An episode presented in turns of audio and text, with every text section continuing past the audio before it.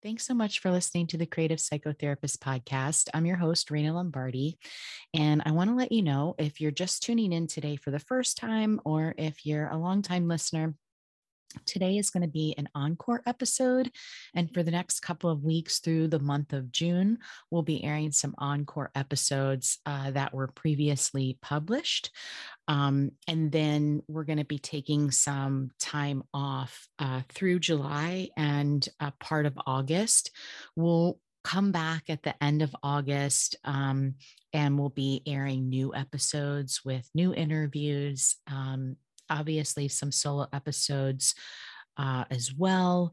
And um, so I just want to let you know that. And today's episode is going to be an encore of episode 21 on the unexpected benefits of blogging with art therapist Carolyn Mehlomakulu.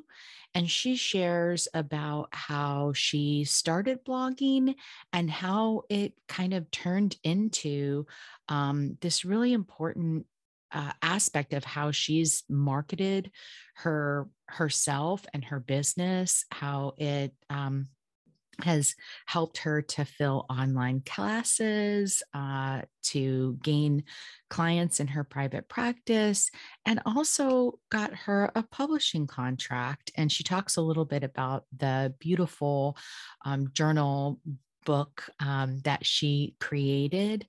And I hope that um, you enjoy the listen. And if you're um, inspired, check out her book, uh, which is called The Balanced Mind, a mental health journal, exploratory prompts and effective practices. And it's it's beautifully done. The the pages have um, lots of space. There's wonderful quotes in there and um, and lots of really great prompts um, to get you um, kind of going within. All right, enjoy the episode. The Creative Psychotherapist is the official podcast of the Creative Clinicians Corner, a practice building resource for creative psychotherapists. TCP Podcast is the cast for creative, expressive, and experiential focused psychotherapists curious to learn how to design, build, and scale a thriving private practice. Your host, Reina Lombardi, interviews successful therapists about the tools and strategies they have used to develop creative, focused practices. They also talk about the products, services, and side hustles they have developed using their knowledge and creativity to enhance their therapy practices, make a greater impact in their communities, and diversify their income streams. Welcome. Now, here's your host, Reina Lombardi. Thanks for tuning in to the Creative Psychotherapist podcast. I'm excited to introduce my guest today. Her name is Carolyn Mehlomakulu. I'm hoping I'm pronouncing that correctly. She's a licensed marriage and family therapist, supervisor, and a board certified art therapist. She's worked in private practice in Austin, Texas since 2012. She helps individuals and families of all ages to overcome depression, anxiety, difficult life events, and trauma. She also provides MFT and art therapy supervision. Her past clinical experiences include residential foster care, psychiatric inpatient groups, outpatient art therapy groups, probation services, school based therapy, and community mental health. Carolyn graduated from Loyola Marymount University in 2007 with a master's degree in marital and family therapy with a specialization in art therapy. Carolyn began the Creativity in Therapy blog in 2012 in order to provide resources and support for art therapists and other clinicians who want to bring more creativity into their work. Beyond the blog articles, Carolyn also offers online courses and in person workshops about arts based approaches in clinical work. She is the author of a guided journal of writing and creativity prompts called The Balanced Mind, a mental health journal, exploratory prompts and effective practices, which recently went on sale at the end of April. So, welcome, Carolyn. Thanks for being here. Thank you. It's so great to talk to you. Um, so let's go ahead and start by um, talking about you know in in the introduction you went into private practice in 2012 and you also started writing your blog in 2012 was that purposeful or it just happened that way? That was actually on purpose yeah. So i um, knew in 2012 that i was going to be moving back to texas. I was in california at the time um, and we had made a decision that we were going to move and it felt like a good time to start private practice with that natural transition of moving that i could kind of either spend those months looking for a job or spend some months building a private practice and so with that in mind i kind of started looking into what should i do to get myself established maybe start building a, a web presence so that it wasn't so um, so difficult to get started with the private practice mm-hmm. um, and at the time got the advice to start blogging. Um, and so that could have gone in two directions. It could have been either blogging content that clients would want to find um, but i at the time was kind of not sure if that's what i was ready to do. And so it's like well i'll just kind of start a blog and share what i know about art therapy and creativity and those types of approaches. So that's where kind of creativity in therapy came from was wanting to start doing something new, something that could maybe get myself a little bit better known, uh, share some of my expertise with other people, and um, kind of grew from there. So. Wonderful. I think, you know, it's interesting when we think about well should my my content be client facing or should it be more clinical facing but oftentimes when we um, are making it clinical focused it does bring in um, client readers too. Mm-hmm. because they're curious about what it is and yeah definitely. I've definitely found that that there's um, as much as i write for other therapists there's such a broad range of people who actually show up on the blog and I'll get emails or comments from people that are kind of just looking for their own ideas for what can they do for self-care, what can they do for expressing their own emotions through art, what is art therapy, um, all those things. And then it's great when I can send those people to an art therapist too and say like, okay, like if you love this, then go find an art therapist and here's a link for how you can find someone to work with. Oh, that's um, wonderful. Yeah, yeah. And now I kind of blog for both as well because now that I in the private practice, I try to blog on my website there as well. Um, but it's kind of it's interesting to have the different approaches to kind of speak to both populations as well. Mm-hmm. So, can you speak a little bit about kind of your systems and processes that help you to stay accountable for writing blogs consistently because i know i've talked to other people that have said you know i tried it and i just you know i wrote like a couple of things and then it just it just died out. I i just couldn't maintain that stamina and motivation. What have you found to be helpful? So yeah that's a great question. Um, a couple things that have been helpful for me. One is having like a realistic schedule for myself so over the past, I guess, eight years now, the blog's gone through a lot of changes. Um, and the frequency that I'm posting is one of those changes for sure.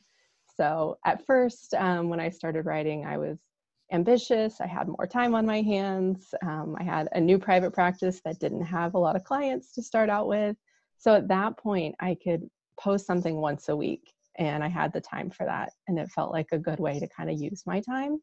Um, and then along the ways, I had a kid who's now five. And so that definitely changed things. There was a period where I wasn't writing anything for a few months. Um, and those periods come once in a while where I have to kind of step back and take a break from it. Mm-hmm. But um, now, about once a month is what seems to work for me. Um, but regardless of what that frequency is, kind of making a commitment to myself that there's some regular frequency to it mm-hmm. so that mm-hmm. it's not just when I feel like it, but it's kind of a part of my routine that I have to actually plan for it. And so then once I have that commitment, like actually sitting down and writing in my calendar, this is my time for writing. And so I've now, well, not now, things have all changed, but a few months ago in this past year, Wednesdays has been kind of like my creative day. And so I don't see any clients on that day, but that's my day that I'm um, working on the blog, working on the um, was working on the book that I kind of set aside that time and make it part of my normal weekly schedule. And oh, that's, that's been really helpful to do. Mm-hmm. Yeah, that's that's really important. I think when we're tackling larger projects like that, to realize that we definitely need to allocate that as part of our workday time. Because um, mm-hmm. it's easy to push things off to the weekend and then you're not getting downtime and you know or it's easy to say like i don't i need that time for downtime and i just don't have time to do it and yeah yeah definitely and that's part of what happened because it did use at one point it was a weekend project and it was easy to make that weekend time or it felt like there was no time during the week to do it and i really had to just acknowledge that that wasn't working anymore and i did want those weekends back and you know as we all know self-care is so important and so moving that really acknowledging that it was work and it's part of my job and putting it into my regular work week has helped make it a lot easier right now in my life to do that. Yeah, I imagine too. You want your weekends to spend with your little one. Mm-hmm. Yeah, definitely. So, mm-hmm. So what? Um, let's say, what would you say is um, like three important elements of creating a blog that people are going to want to read? What would you say you like specific kind of um, strategies that you've used to develop your readership? Hmm, yeah i think three things that are really helpful um, first would be to do a little bit of research about what people are needing or where there's interest and so when i when i started the blog um, there weren't as many art therapy blogs as there are now. Um, there weren't as many kind of of those types of resources for sharing things. And so for me, it was kind of coming out of what do I want to share that I wished I could have found. Mm-hmm. And so mm-hmm. that was part of how I gauged what might be helpful or interesting to other people was a little bit of when I was a new therapist, what was I wishing I could find resources for? what was I going and searching books for, those kind of um, interventions and ideas and new approaches and things like that. Um, and so knowing that if I was looking for that, I bet other therapists would have been looking for that too. And so, you know, with that, and now part of what inspires it is um, other blogs that I'm seeing, books that I'm reading, trainings I'm going to. And I think all of those are ways to kind of say, like, people are really looking for and valuing this information. So it could be helpful to share it with even more people. So mm-hmm. um, I think another thing that helps a blog is kind of really owning your own voice and what um, what you want to share. And so if a blog seems like it's written by some anonymous person who's just um, putting content up there that they don't care about, I think that's not as interesting and engaging to people. And so sure. Yeah so i think trying to write from a place that's comfortable that feels like myself um, while still sh- sharing helpful information but putting part of myself in there. And that's i always include my own art examples um, things that i'm working on. I'm sometimes inspired to put posts that are about things going on in my own life events that i'm working um, part of and so i think i'm hoping that people connect with the fact that there's a real person on the other side of this blog there's a practicing working art therapist there as well. So I think that definitely helps when we're blogging to have that connection there. absolutely. I think people are people value the authenticity and the ability to connect on a human level. Um, and when you're showing your own work that you're doing and the examples and um, you know providing like little narratives into your life um, that that definitely it it builds the relationship with the reader versus if you're reading something that's more like a clinical text mm-hmm. you don't necessarily develop a relationship with the writer as the reader but mm-hmm. the blog gives you that opportunity to to really develop that relationship mm-hmm. definitely yeah um, and then i think another piece of helping make a blog successful is looking for those other ways to connect with people. So having um, having an email list where I can share when a new blog post goes up and I can email people and then they can email me back if they have questions or if they want to share things. Um, and then having the social media, Facebook account, and Instagram account where I can share other things that I think are helpful. I can share the blog so that people can find them. I think all of that helps to build consistent readership and it helps make it easy for people to keep coming back when they know that there's those good resources and then they have a way to kind of be connecting with and finding them easily. Oh, absolutely. Um, I think you you mentioned both email and social media, and um, when you think about um, which has more value, I think your email list has more value because you own that. Where when you're on social media, the social media company owns that, and while they might they they like they could go out of business or, or mm-hmm. like shut down at some point and then like where's your community where if you have built your own email list then you can continue to take that community with you no matter what happens with the social media accounts mm-hmm, definitely yeah i definitely find that um, and i find i have a lot bigger email list than i do social media following so i think even though like Instagram is fun and I think it's great to like post all the especially as art therapists, right? To yeah. post all these inspiring images of art. Um, not everyone's on social media. And so I think email still does have a broader reach in a lot of ways. And then as you said, you have those those connections forever and you can take it with you as social media changes. You still mm-hmm. have that way to connect with people. Florida Art Therapy Services is a proud sponsor of the TCP podcast. They offer art therapy for individuals and groups, as well as qualified supervision services and high quality, experiential driven continuing education for art therapists, mental health counselors, and clinical social workers. Visit www.floridaarttherapyservices.com for more information. And if you're interested in becoming a sponsor of the Creative Psychotherapist podcast, we have copper, silver, and gold options. So visit www.creativeclinicianscorner.com forward slash podcast for more information. What have you found um, to be helpful to start building an email list? If you're starting a blog, obviously, when we first start out, we don't have generally people don't have that. That's something that they start to build as they grow their content.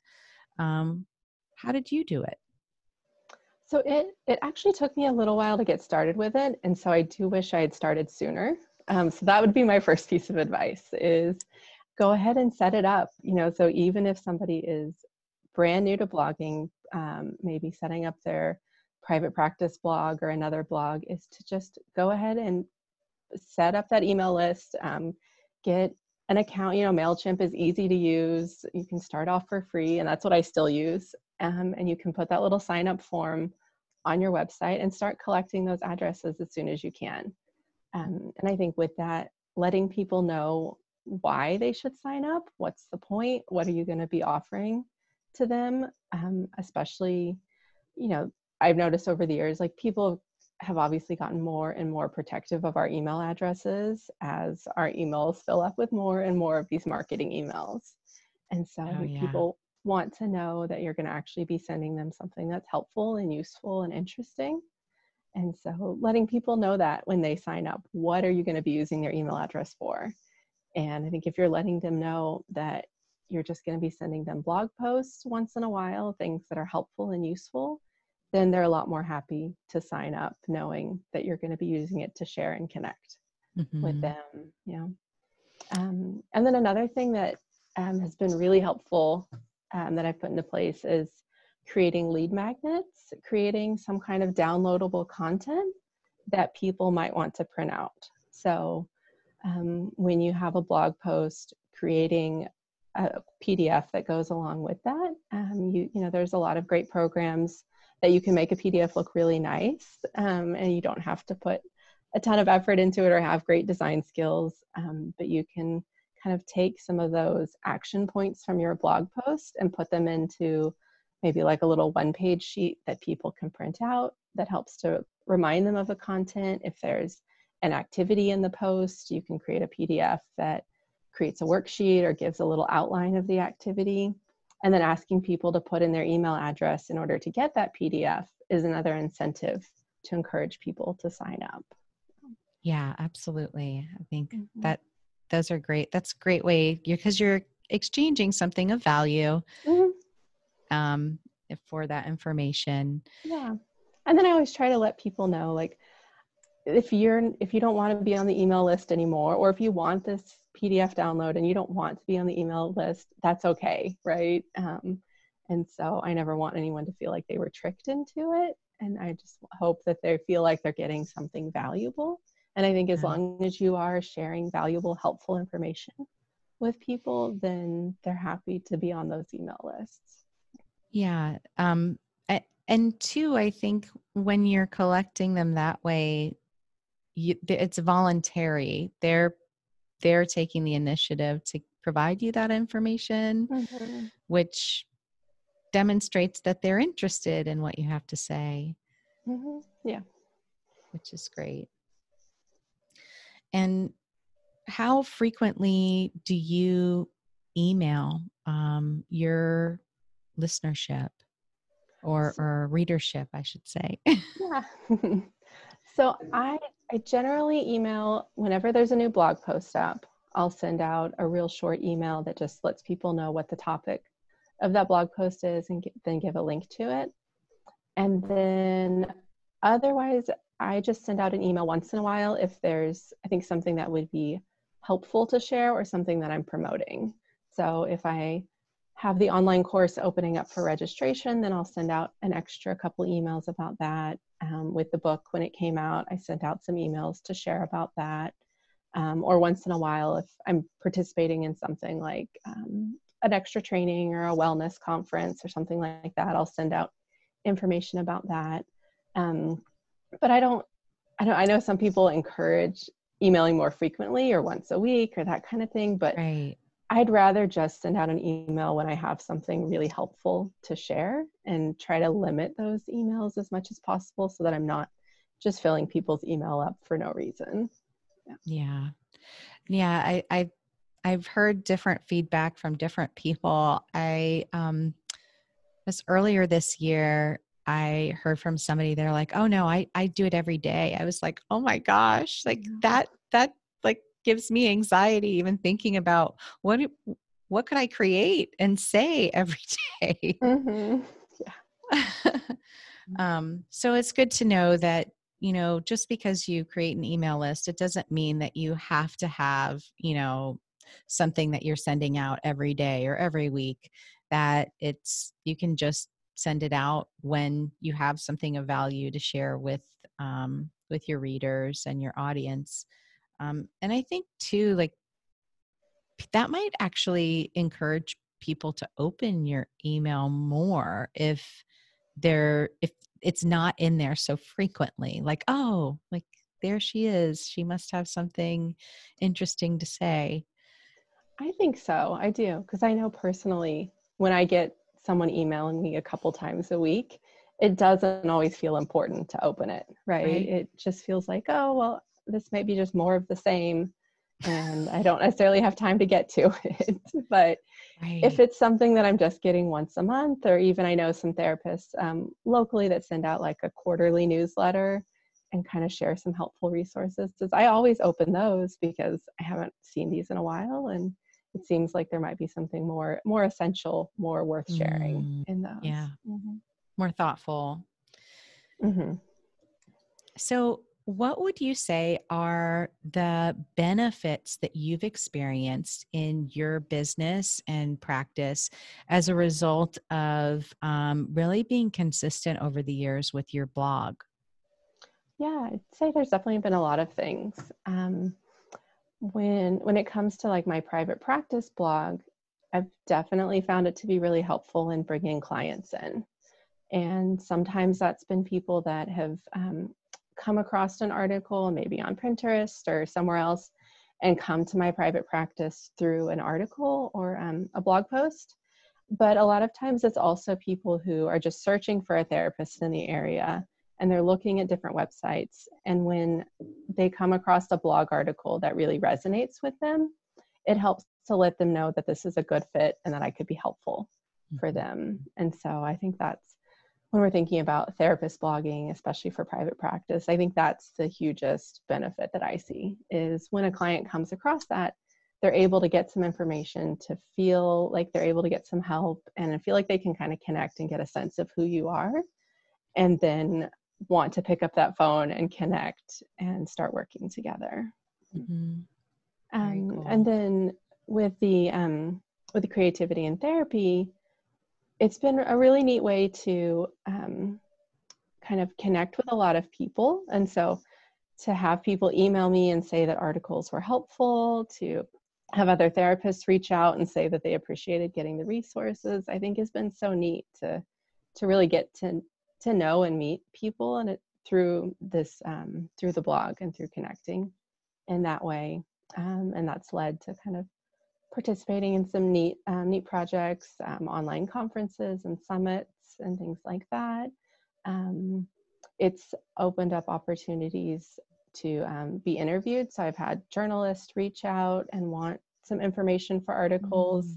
and they found me through the blog and so that's i think been a neat way to kind of increase what I could share with people in that way.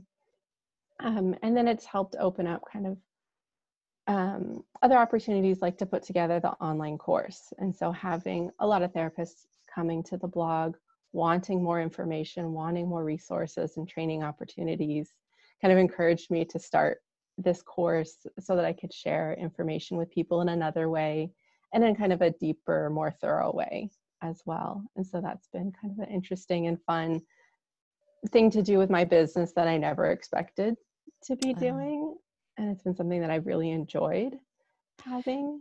Um, I love that that particular um, aspect of going into practice for yourself is like at first you might have this very specific image of oh this is what i'm going to be doing. This is how it's going to work out. And then as you start plugging along this leads to something over here or something over there and um and you find like oh i i can do this. And this is like fulfilling in um a professional way. It supports what i'm doing with the therapy practice, but also provides additional um, streams of income too. Mm-hmm. Yeah, yeah, I definitely have enjoyed that about private practice. That going into it, I thought it would just be like I'm going to go and I'm going to see clients in an office, and then to uh, I feel like now I like do all these different things, and I love that. I love being able to kind of put my energy in different ways and and just kind of explore and experience different aspects of the business. Um, yeah, the the creativity piece um i i think as creative arts mm. therapists in general like i think our brains might be more programmed to always be thinking about what am i going to create next mm-hmm. yeah i definitely find that and i'm always like explore like think of all these things i could be doing and then it's like oh i need to narrow it down and just like pick a few to focus on yeah mm-hmm. absolutely absolutely. Yes. Yeah. And you mentioned that multiple streams of income and i think that's another help, helpful part of having different aspects to our business right is by doing the online course by seeing clients and supervising i kind of have these different parts of the business. And so there are times where one might be bringing in more income than the other but it kind of all balances out over time. And i feel like it's you know helped me feel a lot less stressed about bringing clients in the door and always keeping a perfect full caseload because I do have this other part of my business and I can do workshops and trainings and that's another way to kind of feel like my business can be stable and productive.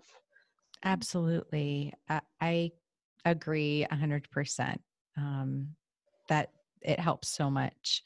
Mm-hmm. Yeah. It can be a lot of work up front to do some of these other things but it's nice then because you can do all the work at one point and then maybe relax a little bit more in another point. So like last summer i my caseload pretty much dropped to half with a lot of clients taking vacations or coming in less often but that was okay because i was also running the course at the same time and i could spend some of that extra time like hanging out with my son or catching up on other parts of the business and um, kind of just be okay with where things were and enjoy my summer a little bit more. Uh, yeah, absolutely. I I definitely know my caseload always shifts a little bit in the summertime too. Um, and I look forward to that. I look forward to not working as late mm-hmm. and uh, yeah, and just the lighter load of um, you're not seeing as many people. But with the other, if you're doing the other things, it it it's like you don't freak out because okay, yeah, I might not be seeing the same number of cases each week, but I have these other things over here that are still bringing in income and it it all balances out and it it's not as stressful like you said right right. balance. So you know some of the benefits that you noted for blogging would be that it it definitely helped you connect with um, kind of ideal client and um, allowing them to see that you were the right fit for them based on how you were writing and what you were writing about for your practice blog. Um, but then for the more clinical um, therapist focused blog and the creativity in therapy, that opened a variety of different collaborative opportunities for you professionally, which I I think anytime we can collaborate with others, um, it provides so much opportunity for growth and um, to allow other people to hear your message and expand um, in that way which is is great. And um, also like again you go okay well i'm going to go to this offshoot over here and try this now and see what happens um, and then it also allowed you to develop the course the online course which i do want to spend a few minutes talking about that mm-hmm. um, i because eh, i'm curious about how do you do that? Are you um, using like a specific platform? Um, are you doing it webinar? Is it through Facebook? How are you structuring your online class and how did you kind of figure out how to do that from never doing that before? So, I'm using a platform called Thinkific. It's very similar to Teachable. Um, and that allows me to upload a variety of things to the course platform. So I can put videos um, and PDFs, and then also just other written content. And then there's a discussion feature where people can ask questions and then also post their own like responses. And I have them post their um, pictures of their art that they're doing as they go through the course as well. So that's been a really helpful platform. Um, it's definitely very user friendly because you can kind of just create the videos, create your material, and upload it all, and it helps the um, the students taking the course kind of just walk through it piece by piece.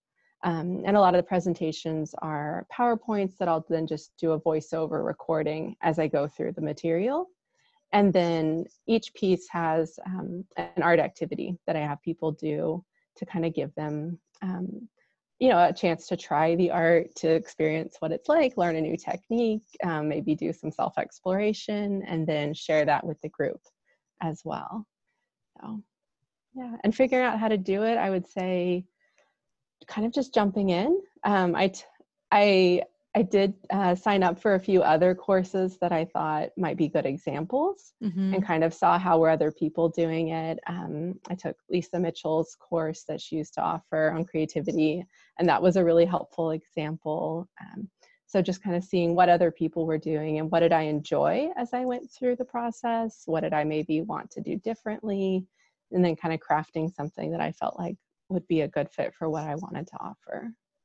If somebody else was thinking about creating an online course as part of what they were doing in their practice, what would you say um, is kind of the upfront time that you had to invest um, to execute it? In my mind, it seems I've not done it before, but it, it seems like a lot of upfront work, a lot of hours. It definitely can be. Um, and I honestly couldn't even tell you how many hours it took to get the course set up. Um, but again, like the blogging, it was something I kind of built into my schedule each week and then just started working my way through it. And I really, um, and I actually, so I started the course by doing also an in-person workshop of the same material mm-hmm. and i mm-hmm. think that was a really helpful in that direction because then i kind of created my outline figured out roughly the material that i wanted to go over and then um, had that all set up and had people coming in and we did um, six weeks through this uh, six workshops and each week i would kind of get the next set of material ready have the handouts have the presentation ready to go um, and then test it with my workshop participants see how it went and then i could kind of tweak anything that i needed to and then go and record those videos before i made the online course. And so that was i think a really great way to get started with it and i would probably do that again for other material yeah, no, that sounds like a, a wonderful method. You get the market research piece of like how are people responding to the material mm-hmm. and you're and especially with your um, when you're in person versus the on online which um, in my experience of taking like some online courses there was like virtually no interaction with the person that created the course it was all um, you know on online um, through whatever portal system that they used. So to be able to have the direct feedback from your live audience, I would imagine that was really helpful. It was definitely, yeah, very helpful to have. Mm-hmm. It also helped me kind of get a sense of how long does all the material take to present? Um, did it feel thorough enough? Were people confused about things? And I didn't have to do all that upfront recording and preparing everything an online platform only to find out that it needed to be changed yeah mm-hmm. so yeah. Then there's things i would probably change about the online course now um, and but i think yeah i definitely had a lot better basis doing that first with the workshop. Yeah no a very a very efficient way of doing it too because you're doing it simultaneously. I like that idea a lot. Mm. and with the think Thinkific. Think Mm-hmm. Thinkific. Um, is that something that then becomes um, like embedded on your website, or is that some like a different kind of um, the the person signed up for the course would have to go to the Thinkific website and and do it, it from there? It is a separate website. So the way I have it on my website is that there's kind of a course page that shares what I'm offering and when the next time is that the course will be available. And on that page, there'll either be a live link that goes over to the course page um, where people can learn more information um, and sign up, um, or there's also kind of a sign up link to get on an email list to be notified when the course will be offered again. So, and then people can click that link, they go over to my Thinkific page that I set up. And that page kind of goes through more information about the course and gives them that chance to sign up. And that's where they go back to log in, and everything is hosted on that other site there. Okay, very yeah. cool. Very cool. Mm-hmm. So the downside of that for people to know is there is like a monthly fee. And again, all your content is living somewhere else. But for me, it was worth it so that I don't have to learn all the tech details of trying to embed a course into my own website. I can I can completely and totally appreciate that. I um, I have two websites, one for my practice, one for um, the Creative Clinicians Corner, and both of them are different. And it every time I have to go in on the back end, I'm like, oh, am I going to mess something up? Like. I have people to help me with it, but sometimes I'm doing stuff on the weekend and I'm like, I really want this done now. I don't want to have to wait for them to receive my um, you know, help message to like update this or change that. I just want to go in and, and manage it. And it and it is. It's like it's such a challenge. I feel like a, a huge learning curve in that department. Mm-hmm. Yeah. Yes. And I yeah, I, I'm glad that I've learned so much stuff about websites and course platforms and all of this stuff. And I think it's all it's all learnable, right? There's so many tutorials and resources out there. But but yeah, sometimes it can be a lot and then there could be just so many little details that mm-hmm. sometimes it's not always worth it to do it ourselves. Oh yeah. Like it's fine to go in and like edit some text off but Mhm. to do something like Im- embed a course i i would need a lot of tutoring on how to do that um, but i know that there are some websites now that are being created like a prefab um, type website that can have those options within it um, so that it's not as challenging with like the html code and stuff like that Mhm. Yeah, yeah, that's interesting.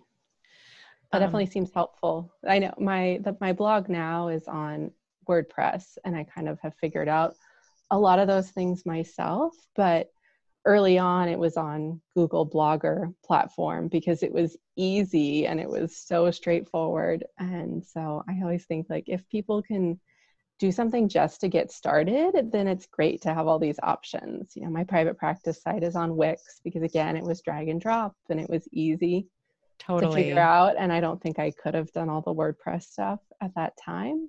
Um, so it's nice that there's all these um, options for our websites to kind of have these things built in for us.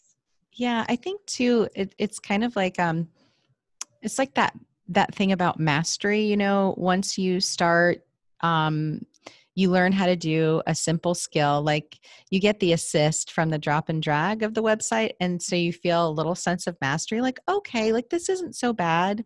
I can maybe figure this out, and then um, and then you can start to. I I think maybe feel more open to take bigger steps with things like WordPress, which is significantly more complicated Mhm. than the the drop and drag website. But having had success with the drop and drag, it allows you to be like, okay, if I could do that, I can do this too. Mhm. you know? So i know um, one of the things that we haven't talked about in terms of what the blog has um, helped you to accomplish was to write the book that was just published can you speak a little bit about how the book evolved um, from that process too Sure, sure. So I it was something I'd been thinking about for a little while. Um, and I think having done the blog for so long has helped me feel a lot more confident in being able to write and speak and share my thoughts with other people. And so I had started thinking about would I want to write a book and what would be about? And that's kind of just been an idea in the back of my mind for a little while, but wasn't really going anywhere. And then I actually had um, the publisher of the book reach out to me and ask me about writing a book. And Oh, that how was cool yeah, and so that was because they had found the blog. And so the publishing company that I worked with, um, they put together proposals for books themselves where they see kind of a need in the market, something that they think would be helpful for people and interesting. And then they go and look for the authors for these books. And so they came across my website when they were looking for art therapists to write a book. And um, I got connected with them that way. So it was really neat to see the way that that kind of I was in a place where I was ready for it. And then the blog is what kind of allowed me to connect with someone to make it happen.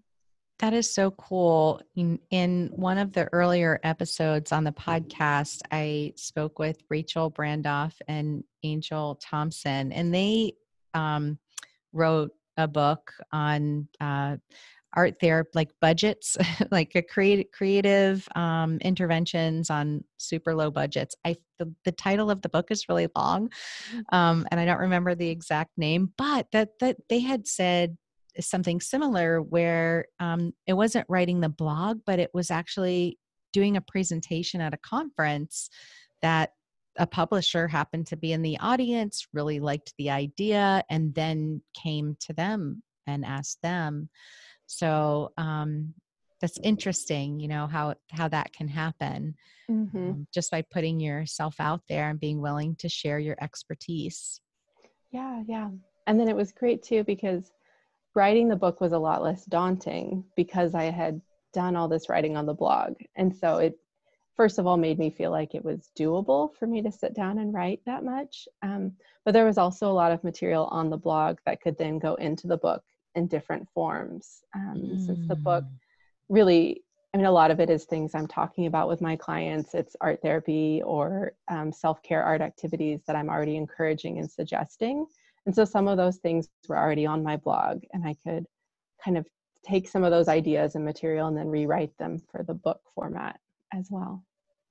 Wonderful. So you were it you're more editing um, in a way, and yeah, yeah, and and filling in the holes yeah and adding some more but it didn't feel like i had to start completely from scratch with this big overwhelming what do i write in a book type feeling yeah i i've only written some chapters and um and that felt really daunting just to write one chapter um to the idea of writing an entire book i'm like oh my gosh that it sounds like an overwhelming process. I know it doesn't have to be if you scaffold it down and break it down into small mm-hmm. chunks and stuff, but definitely intimidating. Mm-hmm. Um, did you use the same approach as you were already using to um, do your other creative activities like you were saying earlier that you have wednesdays blocked off to to do writing or other um, creative work that you do I did, yeah, yeah. So it definitely was helpful to already have that built into my schedule to know that I had these days that were kind of set aside to work on projects and write. And so I used that time. Um, it did definitely take extra time. So that was a project where there was some extra weekend work and time spent doing it when I wouldn't normally be working. Um, but things like that, I think, they're energizing to me and especially if it's a short burst knowing that it's just a few months that i'm spending on this writing project and the book actually had a pretty short turnaround time frame so which meant a lot of work per week but a really short focused period of working on it which actually worked pretty well for me so i enjoyed that. Interesting. So that's something to think about um, if somebody was going to tackle a project like that having mm-hmm. the timeline to kind of figure out how to structure it. Yeah yeah and really knowing like what works for you because um, there was actually a different book i had been asked to do first that didn't feel manageable with what i had going on that it would have it was a lot bigger project and would have required cutting down my caseload a lot more and really focusing on the writing piece and i wanted something that kind of fit into what i already had going on with my life mm-hmm. and so um, can you speak a little bit about if somebody were to um, read the book, what would they find? What would they find in there? Yeah, so the um, the book is a collection of journal prompts. It has um, both writing and creativity prompts. So some of the pages um, will kind of present an idea and ask the reader to write a little bit about their thoughts or feelings or how they might put a particular skill into action and then some of the prompts are more um, art based and so giving a suggestion for a drawing or collage um, and all the topics are around kind of supporting positive mental health oh, and so they kind of um, are broken down into prompts that are about um, expressing emotions and learning skills to regulate emotions. Um, there's some sections about mindfulness and putting that into practice. Um, increasing movement, so exercise and walking and getting moving as supporting our mental health, and then also healthy relationships. And so some of the prompts are asking people to reflect on their relationships or think about how they could um, make changes or be more assertive or speak up um, and get support from people in their relationships as well. Wow, it sounds like it's really packed with lots of great information and um, opportunities for self exploration. I hope so. Yeah, I think and it was important to me to balance that um, kind of self reflection piece with some actual action steps that people could take too, so that it's not just sitting and thinking about what's stressing you out and writing about it, or just writing or drawing about your emotions, but also then what can you do next? You know, um, so, not the same as working with a therapist, of course, but a little piece of what a therapist might help support you in doing. Yeah, absolutely. Absolutely. Beautiful. And if, um, if people were interested in obtaining a copy of your book, where could they find it? So you can get the book at most booksellers. So it is on Amazon and Barnes and Noble, um, but also most independent bookstores have it in their online offerings as well. So it's e- pretty easy to find online. Awesome. So we'll we'll get the Amazon link from you and put that in the show notes. So if anybody's interested um, in checking out a copy, um, the link will be in the show notes. Great. Yeah. Is there anything else that you think would be helpful for listeners um, in thinking about kind of adding this online um, kind of content creation aspect to their business? Because kind of everything that you described today you know we started off talking about blogging but that blogging really became an evolution of content creation in different ways like with the online course and then um, creating the book as well. Any other um, tips or suggestions that you might have for somebody who's considering starting doing the same? I would just encourage people to give it a try i think. So what I hear sometimes from my associates that I'm supervising is this hesitation to start blogging that I, I don't know what I have to offer. What am I going to say? Um, I don't have enough expertise, but we all have something we can share with people, right? As therapists, we're very knowledgeable and helpful, and we can um, we can share those things online. And so, just trust yourself that you have something to say um, be comfortable writing in your own voice know that it doesn't have to be like a research paper or a school assignment and to just write like you're talking to people and share what is important to you and what you think might be helpful and then to kind of make a commitment to it as well. You know i think if we just jump on our blog twice a year and hope that that's going to bring clients in it's probably not going to be enough and so setting no. a schedule for yourself, kind of making a plan to make sure that it's something that really happens, building that into your schedule and being committed to it can make a big difference. Yeah, I agree. I love that. Thank you so much. Yeah, it's great to talk to you. Yeah.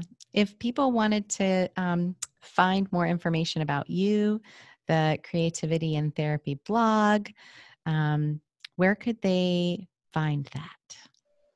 So, probably the best place is my website. So, if you go to um, www.creativityintherapy.com, um, and that's the blog, and so it's got all those articles. And then there's a link on there to my private practice website as well for anyone who might be interested in seeing that. Um, and then I'm on Instagram and Facebook also as Creativity in Therapy. Okay, great. I'll put that in the, those in the show notes too. Okay, great before we wrap up, we had talked um, before about the possibility of listeners um, participating in a giveaway with um, an option of receiving your book. Yes, yeah. So we have um, one copy of the journal as a giveaway for your um, for your listeners. So you can have a sign up form for that, and we'll be happy to send them a copy. Awesome. So we'll be putting that on um, on the website, and I don't have the actual backlink for it, but we'll add that in later. And um, and then you can sign up, and we'll do a raffle and um, and give away a copy of Carolyn's book. So thank you so much for spending the time this afternoon. And I know you're busy, and uh, I appreciate it so much. And I hope that the listeners do too. Great. Mm, well, thank you so much for having me. It was really good to talk to you today. You too. Thanks so much for listening to the Creative Psychotherapist podcast. I hope you enjoyed this encore episode of the unexpected benefits of blogging and have found some inspiration on how you too could use blogging to market your practice or um, your creative work uh, either way i think it could be helpful if you're you have your own art practice even and you're um, you know selling your artwork. Uh, blogging could bring more attention to your site. Um, but definitely if you're in practice and you have a have a website for your business if you can get some blogs on there that really connect with how you work, how you help clients, I think it could be a real benefit to driving traffic to your website. Um, and also helping your ideal client to see that you're the right person for them. All right. Take care, everybody. Thanks for listening to this episode of The Creative Psychotherapist. If you like what you heard, please rate, review, and subscribe wherever you listen to your favorite podcasts. For show notes, downloads, and additional resources, head over to the website at www.creativeclinicianscorner.com.